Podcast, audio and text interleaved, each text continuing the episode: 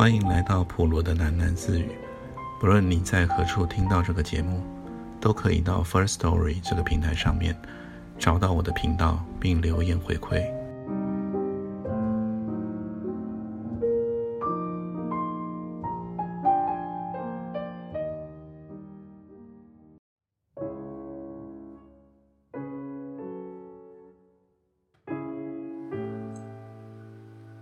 游园惊钱夫人到达台北近郊天母斗公馆的时候，斗公馆门前两旁的汽车已经排满了，大多是官家的黑色小轿车。钱夫人坐的计程车开到门口，她便命令司机停了下来。斗公馆的两扇铁门大敞着，门灯高烧。大门两侧一边站了一个卫士，门口有一个随从打扮的人，正在那儿忙着招呼宾客的司机。钱夫人一下车，那个随从便赶紧迎了上来。他穿了一身藏青碧鸡的中山装，两鬓花白。钱夫人从皮包里掏出了一张名片递给他。那个随从接过了名片，急忙向钱夫人深深地行了一个礼，操着一口苏北的口音，满面堆着笑容说道：“钱夫人，我是刘副官呢，夫人大概不记得了，是刘副官吗？”钱夫人打量了他一下，微带惊愕地说道：“对了。”那时在南京，到你们大悲巷的公馆见过你的。你好啊，刘副官。托夫人的福呢？刘副官又深深地行了一个礼，赶忙把钱夫人让了进去，然后抢在前面，用手电筒照路，迎着钱夫人走上了一条水泥砌的汽车过道，绕着花园。直往正屋里行去。夫人，这相好吗？刘副官一行引着路，回头笑着向钱夫人说道：“还好呢，谢谢你。”钱夫人答道：“你们长官夫人都好呀，我有好些年没有见着他们了。”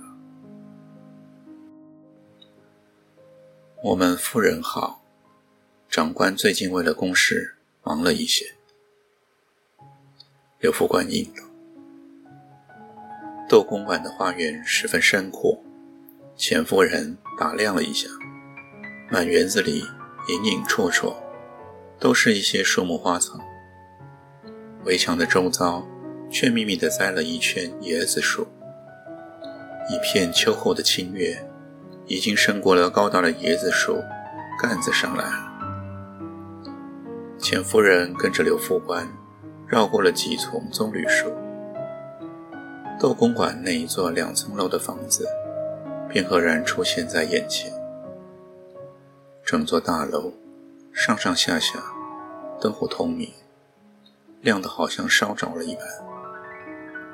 一条宽敞的石阶。引上了楼前一个弧形的大露台，露台的石栏边沿上，却整整齐齐的置了十来盆一排齐胸的桂花。钱夫人一踏上了露台，一阵桂花的浓香便侵袭了过来。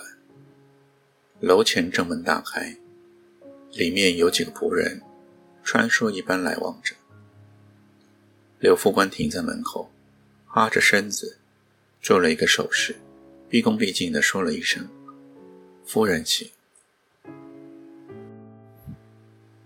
钱夫人一走入了门内的前厅，刘副官便对一个女仆说道：“快去报告夫人了，钱将军夫人道。”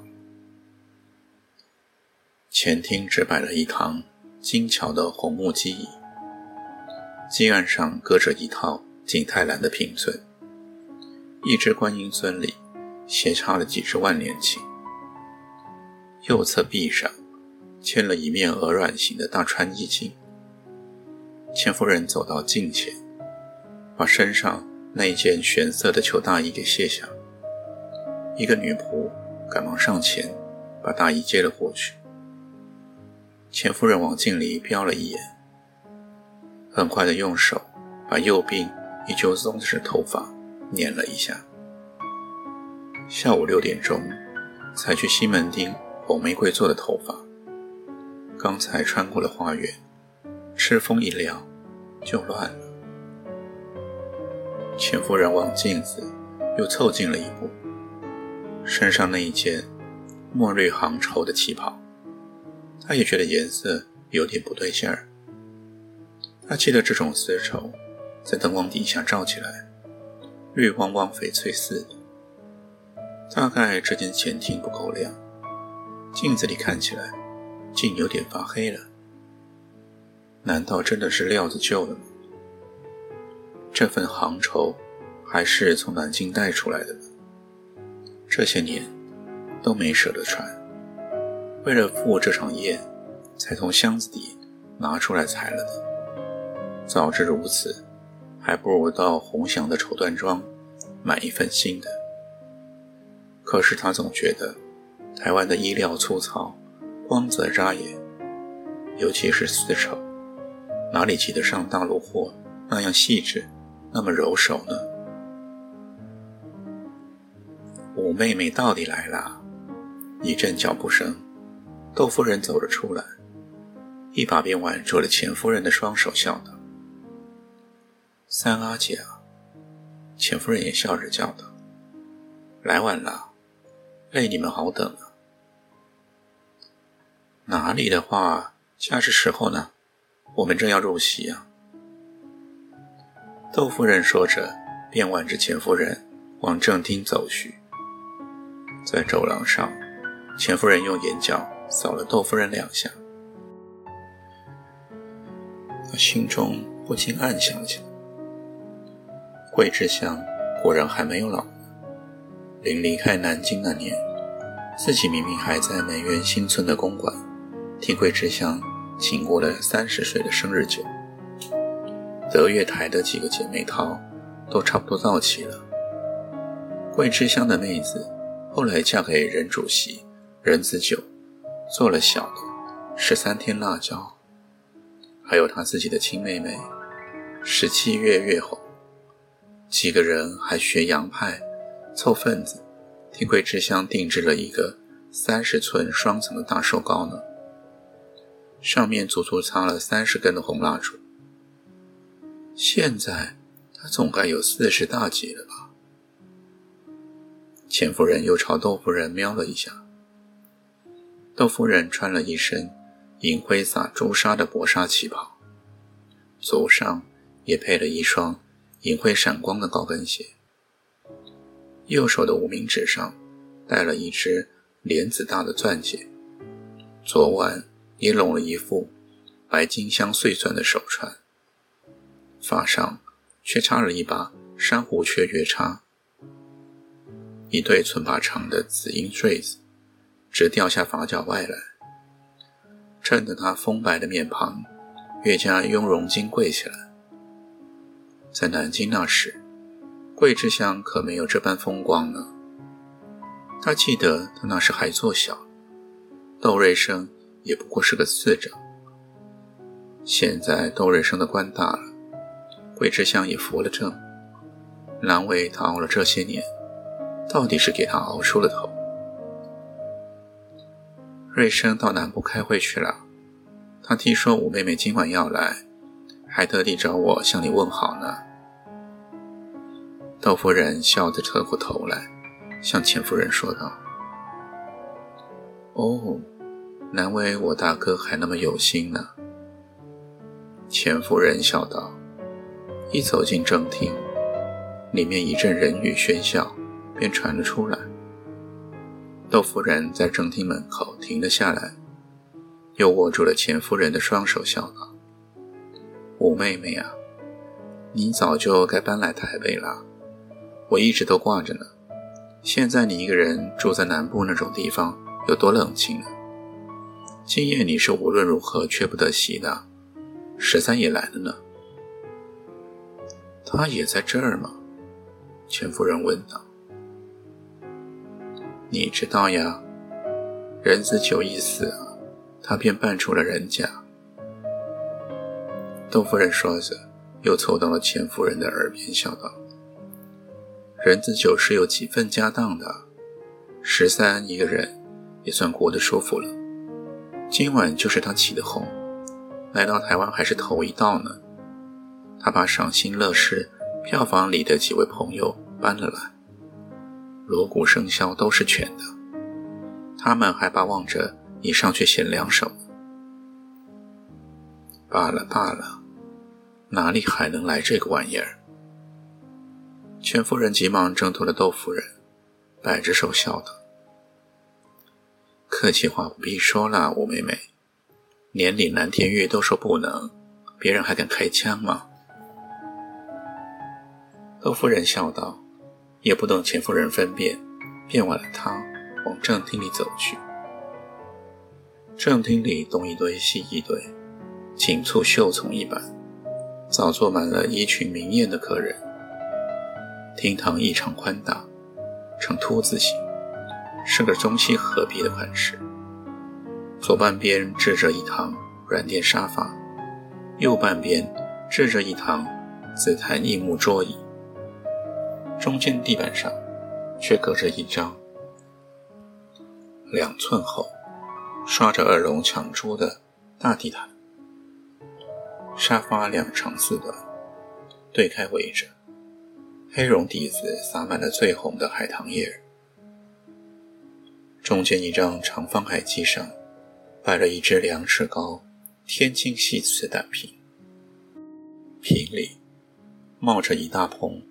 筋骨红肉的龙须菊，右半边八张紫檀椅子，团团围着一张千纹石桌面的八仙桌。桌上早布满了各式的唐和茶具。厅堂兔子间端，也摆着六张仪式的红木靠椅，椅子三三分开，圈了个半圆，中间缺口处，却高高的竖了一档乌木架流云蝙蝠。镶与木片的屏风，钱夫人看见那些椅子上搁满了箫把琴弦，椅子前端有两个木架，一个架着一只小鼓，另一个却齐齐地插了一排笙箫管笛。厅堂里灯火辉煌，两旁的座灯从地面斜射上来。照的一面大铜锣，金光闪烁。窦夫人把钱夫人先引到了厅堂左半边，然后走到一张沙发跟前，对一位五十多岁、穿了朱灰旗袍、戴了一身玉器的女客说道：“赖夫人啊，这是钱夫人，你们大概见过面的吧？”钱夫人认得那位女客是赖祥云的太太。以前在南京时，社交场合里见过几面。那时赖祥云大概是个司令官，来到台湾，报纸上倒常见到他的名字。这位大概就是钱鹏公的夫人了吧？赖夫人本来正和身旁一位男客在说话，这下才转身过来，打量了钱夫人半晌，款款地立了起来。笑着说道，一面和钱夫人握手，一面又扶了头，说道：“我是说面熟的很呢。”然后转向身边一位黑红脸、身材硕肥、头顶光秃、穿了宝蓝丝格长袍的男客手：“刚才我还和云参君聊到了。”梅兰芳第三次南下到上海，在丹桂第一台唱的是什么戏？再也想不起来了。你们瞧，我的记性。余参军长老早立了起来，朝着钱夫人笑嘻嘻的行了个礼，说道：“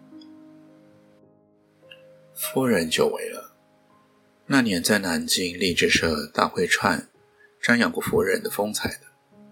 我还记得夫人票的是游园惊梦呢。”是呀，赖夫人接嘴道：“我一直听说钱夫人的盛名啊，今天晚上总算有耳福要领教了。”钱夫人赶忙向余参军长谦谢了一番。他记得余参军长在南京时来过他公馆一次，可是他又仿佛记得，他后来好像犯了什么大案子，被革了职，退休了。接着，窦夫人又引着他过去，把在座的几位客人都一一介绍一轮。几位夫人太太，他一个也不认识，他们年纪都相当轻。大概是来到台湾才兴起来的。我们到那边去吧，十三和几位票友都在那呢。窦夫人说着，又把钱夫人领到厅堂的右手边去。他们两人一过去，一位穿红旗袍的女客